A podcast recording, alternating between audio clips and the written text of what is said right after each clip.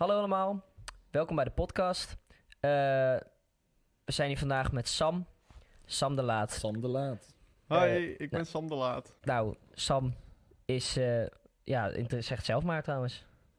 Van, eh, wat, wat doe, wat, wat, wie wie ben jij, wat doe jij? Oh, ja, eh, ik ben Sam de Laat. Ik kom uit het verre zuiden, uit Eindhoven. En ik ken deze sukkels eh, omdat ik eh, bij hun studeer. Ik doe, eh, ik ben een singer-songwriter. Dus een, zo'n zweefteef die het altijd beter denkt te weten. Ongeveer, ja. Waarom denk jij het altijd beter te weten? Is dat Eh. oprecht zo? Nee.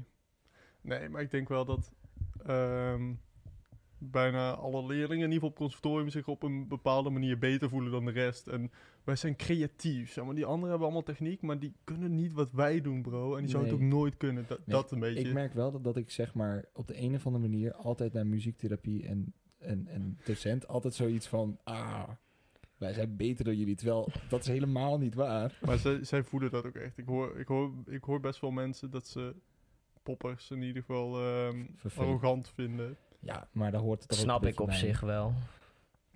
Maar ja, muzikanten zijn ook wel gewoon in de arrogant of in ieder geval egocentrisch in de zin dat we bezig zijn met ons eigen geluk heel erg navolgen en niet zoiets nobels doen als andere mensen daadwerkelijk helpen of bijdragen aan de maatschappij of zo. Waar ik daarmee oneens ben, dat zijn mijn grote lijnen. Ja, nou, dat is wel... En, ik denk dat muzikanten ook iets hebben dat ze meer in, in, op moment leven en heel erg bezig zijn met, met dit. Want ik bedoel, ik ben als, als conservatoriumleerling eh, eh, expres niet echt bezig... Ja, ik ben wel bezig met mijn toekomst, maar ik ben vooral bezig met wat ik nu allemaal aan het doen ben. Ja, same. Dus ik denk dat we dat ook wel... Dat, we zijn wat minder... eh, we hebben heel grote dromen, maar we zijn wat minder toekomstgericht... omdat we gewoon lekker maar doen wat we willen op dit moment. Ja, Ja. ja, precies. Nou, tot zover muziek, want we gaan het niet over muziek hebben vanavond. Nee, dat was mij verteld inderdaad. Ja, nog heel kort. eh, jij bent ook frontman van Droom Ik Dit. ben van Droom Dit, ja. Dat is eh, inmiddels misschien Vette wel niet meer een nieuwe band. Weet niet wanneer deze episode aankomt. Maar in ieder geval hebben we, we hebben dinsdag een show van je gezien. Ja, Fuck sick, ga het checken. Linkje. Instagram Linkje en staat hier. Soundcloud. Ja, precies. Oh. nou. Waar zullen we het eens over hebben vandaag? Nou, eh, jij had het laatst... Jij, jij bent best wel filosofisch bezig, volgens mij. Ja, ja, klopt. Als ik de tekst Ja, doorgaand op, op het gesprek van wat we net hadden, dat vond ik wel interessant. Er was nog een vraag die ik wilde stellen. Ehm, je zei dat mensen alleen hun eh, eigen geluk nastrijden en niet zeg maar zoiets doen als eh, het helpen van mensen. eh, gewoon uit, uit goede zin. Maar eh, die zei ook dat je het daar niet mee eens was. Kun je dat uitleggen? Eh, ja, nou, ik, in, eh, vooral dat maatschappelijk gedeelte in die zin dat ik denk dat, ehm, dat een muzikant, of in ieder geval iemand die met entertainment bezig is, ehm, is misschien minder direct te zien hoe het bijdraagt aan de maatschappij of zo. Maar het is denk ik wel ehm, Ja, het geluk van anderen, of, of in ieder geval mensen zich helpen doen ontspannen of afleiden van hun dagelijks leven, dat dat wel een belangrijke taak is. Ja ik, ik, ik, ik, Hmm. ik denk ook wel dat, zeg maar, als je kijkt naar eh, een, een beroepsvak, zeg maar, en je pakt de muzikant, dat wij, ja, wij hebben zoveel met iedereen te maken. Iedereen op aarde luistert een aantal x minuten of uren per dag wel naar muziek. En ik denk dat we dat daarin Bewust zit, of onbewust zelfs. bewust of onbewust. En ik denk dat daarom, daarin zit een hele erge, eh, voor mij, dat ik gewoon denk van, ja, we hebben zoveel impact op zoveel mensen leven. En als je het omdraait, heeft iedereen behoefte aan muziek. Ja. En eh, dan denk ik van ja, laat ons dan ook, ja, ja, maar we, moeten we moeten daarin wel onszelf eerst serieus nemen, denk ik. Omdat, eh, nou ja, we worden een bandje genoemd en zo, maar de meeste beginnende muzikanten zijn, en dat leren we ook wel het conservatorium om dat niet te doen, maar ja, het is ook maar gewoon een hobby, dat zeg maar. Ja. Ja, precies. Maar niet veel muziek. Ik, Ja, eh, niet- ik haak niet even in op jouw muziek. vraag. Eh, ja, ik ben, ehm, ik denk niet dagelijks bezig met filosofieboeken lezen of zo, maar ik heb eh, in de laatste twee jaar van mijn middelbare school ben ik heel veel met het vak filosofie bezig Had jij, geweest. had jij filosofie op ik school? had filosofie Oh, en dat is ook mijn eh, profielwerkstuk, dus ook in die richting gegaan. Oh. En eh, verder gewoon af en toe dat ik het een en het ander lees en opzoek over een filosoof. En waarom ik, ehm, waarom jij misschien vooral denkt dat ik met filosofiebeeld bezig ben, is het omdat het in mijn teksten terugkomt en het een groot, die, de dingen die ik heb geleerd bij die filosofielessen zijn best wel een groot deel van mijn leven gaan spelen. Ja, dat- je gebruikt het bijna op filos eh, filosofische basis. Dagelijks. Nou, lekker dom, lekker dom. Nee, ik heb het inderdaad vooral van je teksten, moet ik zeggen. Omdat ik gewoon ook, ja, je stuurt me best wel af en toe en dan eh, niet vaak genoeg. Maar, en, maar dat komt echt, je interesse in filosofie komt ook echt van dat vak? Of was dat al wel eerder dat je zei van, dit is iets wat ik interessant vind, hier wil ik meer van weten? Ja, ik heb zeg maar wel het vak gekozen omdat het me al interesseerde. Ehm, en verder, ja, ik denk gewoon, ehm, mijn moeder is kunstgeschiedenisdocent en die heeft ook best door dat vak ook best veel ehm, in haar stof zitten over filosofen. En bijvoorbeeld met haar van die klassiekers van fi- films kijken, gewoon de dingen zoals eh Shawshank Redemption of weet ik wat. Als ze in, in dat soort films zeg maar, samen analyseren, noemden zij best wel eens ook al vroeger dingen over eh, filosofie. En ik denk dat dat ook een deel is geweest waarom ik er interesse in kreeg, omdat ik gewoon Ja. benieuwd was naar zo. Filosofie was, voordat ik er iets van af wist, was het voor mij een manier om meer betekenis aan het leven te geven. Maar zeg maar, filosofie is de, eh, als ik het goed vertaal, de, de wetenschap of de, de, zeg maar de kunst van het nadenken. Heb je, ben je dan altijd veel bezig geweest met nadenken over alles wat er is? Ja, zeker. Ik denk ook dat ik als, als ehm, echt als kleinkind nog, eh, of basisschoolleeftijd, dat ik in die zin, ik wil niet zeggen voorliep op leeftijdsgenoten, maar in ieder geval dan daar meer mee bezig was. Gewoon eh, inderdaad over hele grote onderwerpen heel diep nadenken over überhaupt ehm, wat is er buiten onze aarde qua universum. Mm. En dan op, niet, niet op een science fiction manier, maar, maar gewoon nadenken over de grootheid van alles, maar ook de dood, het leven, liefde. Ik was er al best vroeg veel mee bezig, denk ik. Mm, ja. Nee, het, het is wel, het is, ik vind het sowieso een goede vraag om jezelf af en toe af te vragen, dat soort dingen. En in die zin ben ik ook van eh, filosofie, maar ik weet er zelf gewoon echt niet zo heel veel van af. En ik weet wel dat er heel veel verschillende richtingen zijn in filosofie. Een beetje een soort sub, subgroepjes. Ja. Heb je dan eentje die, die het meest interesseert? Ehm, voor mij is metafysica altijd het ding geweest waar ik het meest in geïnteresseerd ben geraakt. En ook ehm, waar ik, denk ik, zelf het meest nog over nadenk. En metafysica, ik weet niet of jullie het woord kennen. Ja, ja, we hebben... Ja, Ik, heb het wel eens ik heb het wel eens gezien, maar Ah. ik, ik heb geen idee wat het nou precies inhoudt. Want het, het lijkt op astrofysica, wat ook zeg maar met het heelal te maken heeft. Ja, metafysica heeft meer te maken met ehm, de realiteit aan zich. Of in ieder geval sceptische metafysica, dat is waar ik dan in geïnteresseerd ben. En dat gaat over ehm, he- heel, eh, eh, eh, terugkomend op klassiekers qua films. The Matrix Ja. gaat over gewoon heel metafysische onderwerpen. Omdat het is van hoe, hoe weten wij eigenlijk dat waar wij Ja. hier zijn, of, dat, Mm. of dit de echte wereld is. En veel metafysici die zijn dan bezig met of bewijzen dat deze, deze waarnemingswereld echt is, of juist het eh, te proberen te ontkrachten. ja, want het, het houdt zeg maar ongeveer in dat alles wat wij zintuigelijk kunnen voelen, of zoiets, dat is dan de, de fysische wereld, of fysieke wereld. Precies. En het metafysische is dan dus, zeg maar, alles wat je niet zintuigelijk waar kunt nemen. Hoe werkt dat dan? Nou, het is denk ik ehm, hoe de meesten het proberen te onderscheiden, is door gedachte-experimenten op te stellen en mensen te helpen eh, na te denken zoals zij nadenken. Dus wat ik, wat ik dan bijvoorbeeld aan jullie kan vragen, van als je een, een appel... Wat, wat, wat is een appel? Ja. Probeer met, met kenmerken ja, te nou, omschrijven. rood, fruit, Zoet. zoet, Ja. pitje. En dan heb je dus inderdaad hele, hele pri- primaire zintuigen die ik het noemen. Van ik zie rood, rond, glimmend, ik, ik proef dit. Maar als je al die kenmerken wegstript, want kenmerken zijn maar gewoon aspecten van iets. Als je het wegstript, wat is er dan nog? En ehm, Een, een, voor de volgende generatie.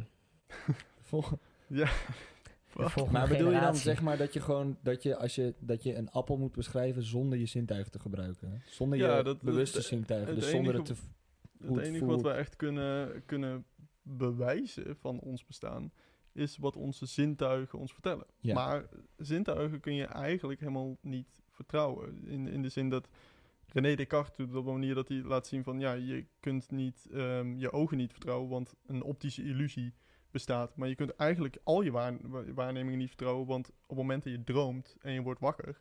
heb je daarvoor ook het gevoel gehad dat die dingen echt er waren. Omdat Mm. je de, in een droom kan zitten. En zo begint Descartes dan eh, met, een, met een heel sceptisch en een, en een heel twijfelachtig denkproces. En dan komt hij tot de con- conclusie dat je maar één ding zeker kan weten. En dat vond ik een gave conclusie. Namelijk, alles is te betwijfelen. Behalve dat er iets is dat aan het twijfelen is. En daarin kun je alleen je eigen bestaan bewijzen. Ja, Ik denk, dus ik ben. Ja dus Mm. ik, ik kan denken, ik kan nadenken, dus ik ben echt. Ja. Maar ik kan niet bewijzen dat jullie echt zijn, omdat ik jullie alleen met mijn zintuigen kan waarnemen. Wij zouden gedachtenspinsels van jou Ja. kunnen zijn. En jouw hersenen die al die prikkeltjes Mhm. aan jou geven. Zonder dat wij er echt zijn.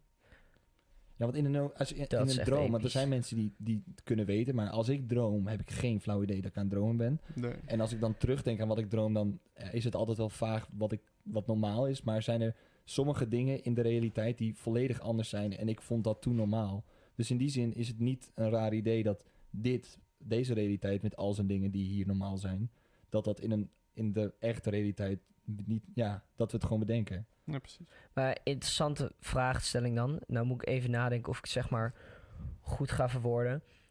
Zou je metafysica, dit is het eerste onderdeel van de vraag, zou je metafysica kunnen zien als ehm, dan heel simpel gezegd, zeg maar de fysica is, is de buitenwereld en metafysica is in de geest, in de gedachten. Als je dat heel simpel zou omschrijven. Eh, niet helemaal, want de meeste on- onderscheiden tussen een eh, empirisch waarneembare eh, of empirisch te bewijzen wereld en, en je hebt een soort cognitief deel. En metafysica is eigenlijk gewoon het woord voor de filosofische stroming die de realiteit onderzoekt. Zo moet je metafysica zien. Maar je hebt Ah, inderdaad wel, de, er wordt bij veel filosofie wel een onderscheiding gemaakt tussen waarneembaar en niet waarneembaar. En dan kom je uit op wat jij net eh, uitlegde. Oké, nou, eh, zeg maar even dan ingaande op het idee dat, zeg maar, je hebt de buitenwereld en je hebt de, de binnenwereld, zeg maar, je geest. Zou je dan zeggen dat dromen vinden plaats in de geest? En hoe zou je dan zeggen dat ehm, dromen de toegang zijn tot ehm, de kennis van jezelf? Nou ja, de meeste dromen Meer dan de zijn- zintuigelijke wereld. zijn bedrog. maar wat ik hield me zo in. Ik hield me zo in om het niet te zeggen. Ehm, dat vind ik een hele interessante. Eh, ik ben voor de, ik ga er even over nadenken terwijl, terwijl ik jullie een vraag stel. Want dromen jullie veel? En waarover dromen jullie? Nou, ik, ik heb een periode gehad dat ik niet droomde. Eh, eh, dat ik gewoon elke nacht eh, ging slapen en meteen weer wakker werd, zeg maar. Maar de laatste paar jaren droom ik heel veel, bijna dagelijks. En waar het meestal over gaat is, ehm, is vrij verschillend. Want de, op de ene, in de ene droom ben ik gewoon zeg maar, te laat voor school. Of is het heel realistisch. En is het meestal iets waar ik stress over heb. Dus eh, bijvoorbeeld, eh, ik, ik wou eh, een dag vrij om bij mijn vriendin te zijn, maar ik had per ongeluk werk toegezegd.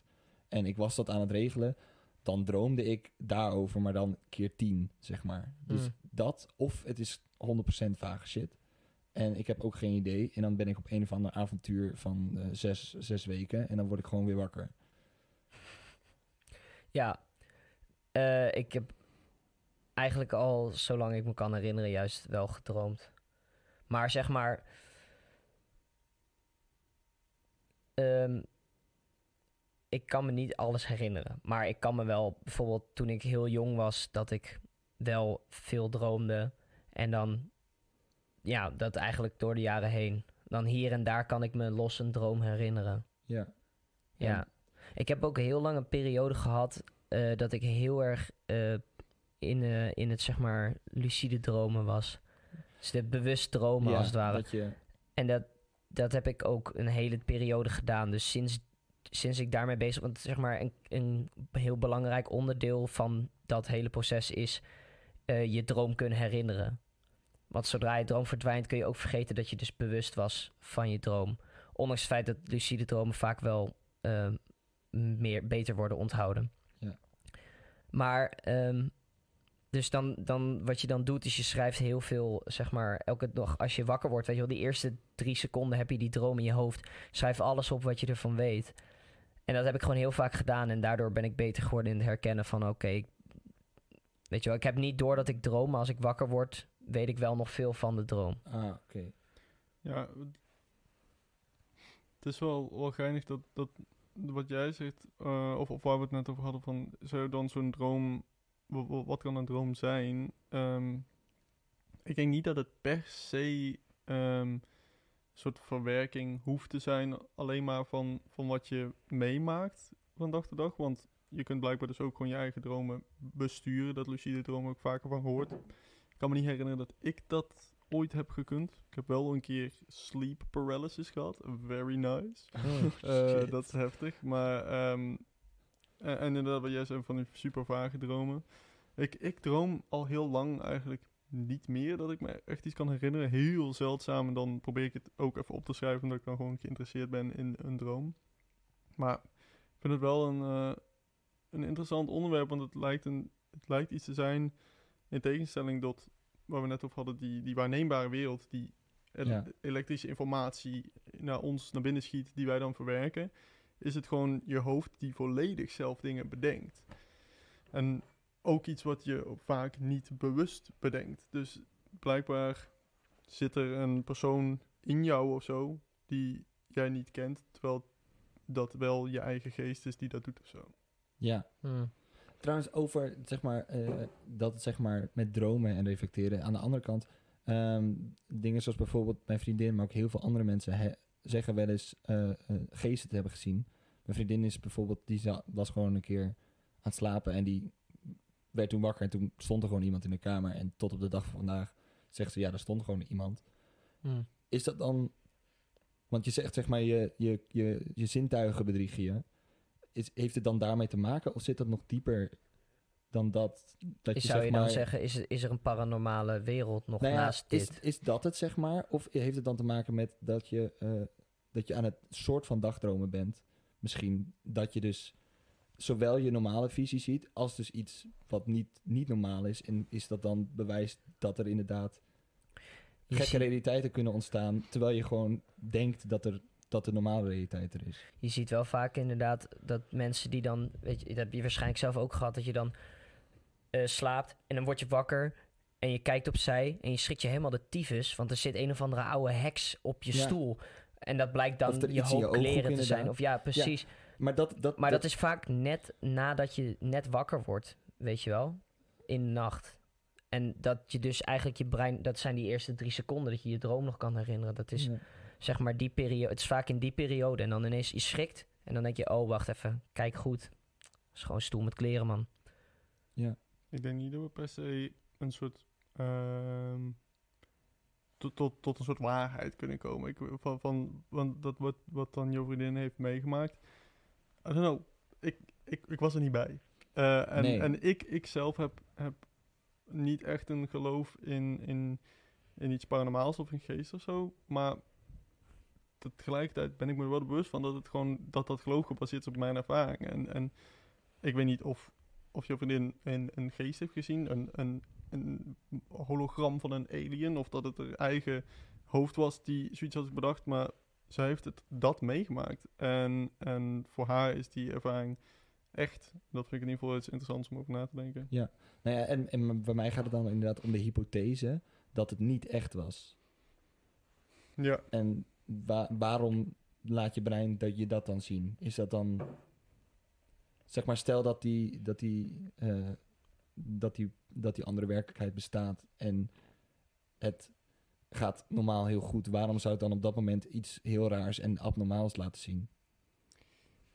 ja, ik denk dat niet alles super logisch te verklaren is. Ik denk niet van, oh, ze had, of, of iemand heeft stress en daardoor eh, komt er een soort kortsluiting in het brein. Of iemand is slaperig en daarom gaat er al, al, al een deel van het brein dromen of zo. Ik denk dat ook gewoon iets met willekeur kan zijn. En dat, ik denk ook dat zoiets als bijvoorbeeld ehm, een psychose of zo, dat dat heel erg een spectrum is. Dat iemand steeds meer in die eh, gedachtenwereld kan komen Ja. en dan op een gegeven moment in een volledig Mm. eigen geconstrueerd beeld leven.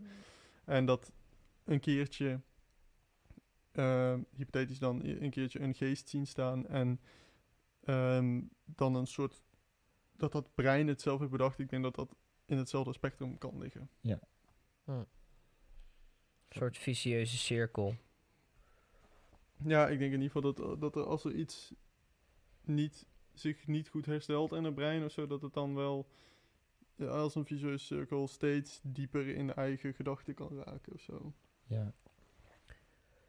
Ja, want dat is ook nog zo'n ding. Gedachten, die gaan echt, zeg maar... Je zegt altijd van... je- Bij filosofie leer je om, om diep na te denken. Ehm, maar dat, is, dat vond ik altijd een heel interessant concept. Want ik heb dan geen filosofie gevolgd. Ehm, maar ik heb een hele goede vriend van mij. En eh, die heeft wel filosofie gedaan. En die is daar zelf ook mee bezig. En hij denkt dan na op een manier... ehm, die ik dan wel kan volgen als hij het uitlegt, maar ik kom daar zelf niet op. Dus je leert bij filosofie ook een soort bepaalde soort manier van nadenken. Is dat iets wat je iedereen zou aanraden? Ja, zeker. Zeker. Het is ook, eh, als je mij zo vraagt van wat is het belangrijkste voor de middelbare school, dan zou ik filosofie zeggen. Natuurlijk is voor, valt voor alles een, een eh, argument te bedenken, maar ik denk dat filosofie, gewoon de studie kijken naar andere filosofen, dat dat heel erg perspectief kan geven. Maar ook dat doordat je zoveel verschillende meningen over een onderwerp leest, dat je daardoor een soort eigen mening kan gaan vormen. En daar zit altijd een stukje wat puur vanuit jezelf komt in en een stuk wat heel groot gewoon die ehm, invloed is en, en, en zo. Maar ik denk dat filosofie heel erg kan helpen om meer te kijken naar hoe jij zelf nou eigenlijk denkt en over die onderwerpen te beginnen eh, na te denken. En ik zou dat wel iedereen aanraden. Ja, want ik heb zelf altijd ehm, het gevoel van eh, heel het. Ik, ik, weet, ik heb het idee dat zeg maar, ik vind zelfontwikkeling en dat, dat hele concept van nadenken over hoe je goed in je vel kan blijven zitten en zo, vind ik zelf heel interessant. Maar het idee om dieper na te gaan denken en meer te graven in wie ik ben als persoon op de een of andere manier, komt dat toch heel eng over op mij. Oh, Ja, niet dat, waarom, dat, maar- dat, dat, zijn, dat zijn de big boy vragen, zeg maar. Hè? Ja. Dat, is een, dat is een vraag waar we geen antwoord op hebben. Nee, precies. En ik denk dat, dat daarom ook de meeste mensen eh, eh, liever de dag ingaan zonder daarover na te denken. Ignorance bedoel, is bliss. Ja, want ik bedoel, eh, wat maakt een. eh, als ik, ik hoef helemaal niet te weten waar ik vandaan kom en ook niet waar ik heen ga. Eh, en daar komt religie van, vanuit die angst. Ja, in mijn mening komt daar ook religie vandaan. Eh, en wat, in principe is dat ook gewoon maar een antwoord op een vraag. Ja. En het is wel geruststellend. En ik vind wel, ik geloof daar zelf niet in, maar ik weet ook niet waar ik dan wel in geloof. Eh, zeker naar jouw hele preek nu. ja, ik moet Dus ook even dan is het, dan is het, maar dat, dat is dan voor, voor mij ook een beetje van, is dat dan, wordt het dan niet fuck it mentaliteit? Want eh, ik heb heel erg van, als, ik denk als ik doodga, dan is er niks meer. Dan houdt het gewoon op. En dat is prima. Maar ik heb niet zo'n YOLO mentaliteit. Zeg maar van, nou, ja, het is, maakt toch, en eigenlijk maakt het niet uit wat ik doe. Ik kan alles doen wat ik wil. Maar op de een of andere manier is er toch een soort angst bij mij dat, dat, het, dat, dat het niet is. En dat als ik dan heen ga, dat ik dan dat dat het niet was en dat ik, nou ja, gejudged word. Ja, maar ik denk dat net als waar we, het, eh, waar we het wel eens over hebben gehad, denk ik, met een passie voor muziek, dat in principe zou je iedereen aanraden muziek te gaan maken, maar sommige mensen zouden er ook wel niet gelukkig van worden van een bepaald, dat ze, net als wij allemaal doen, de radio aanzetten en alleen maar over akkoorden kunnen analyseren en een vette kickdrum samples. Oh, wow, Zeg maar, dat ik vind ehm, zo heel filosof- filosofisch nadenken niet eng of zo, omdat ik toch zelf een beetje het gevoel heb van ik heb zo weinig controle over alles wat er om me heen gebeurt, dat ik, dat ik ehm, niet per se bang ben voor zo'n soort judgment, omdat ik mezelf niet als een soort verantwoordelijke zie misschien. Maar het, het is, ik vind filosofie leuk en interessant en gaaf om over die onderwerpen na te denken. Maar op het moment dat dat voor jou een, een eng iets kan zijn, dan zou ik vooral zeggen van ga daar ook niet te veel over nadenken, geniet ervan.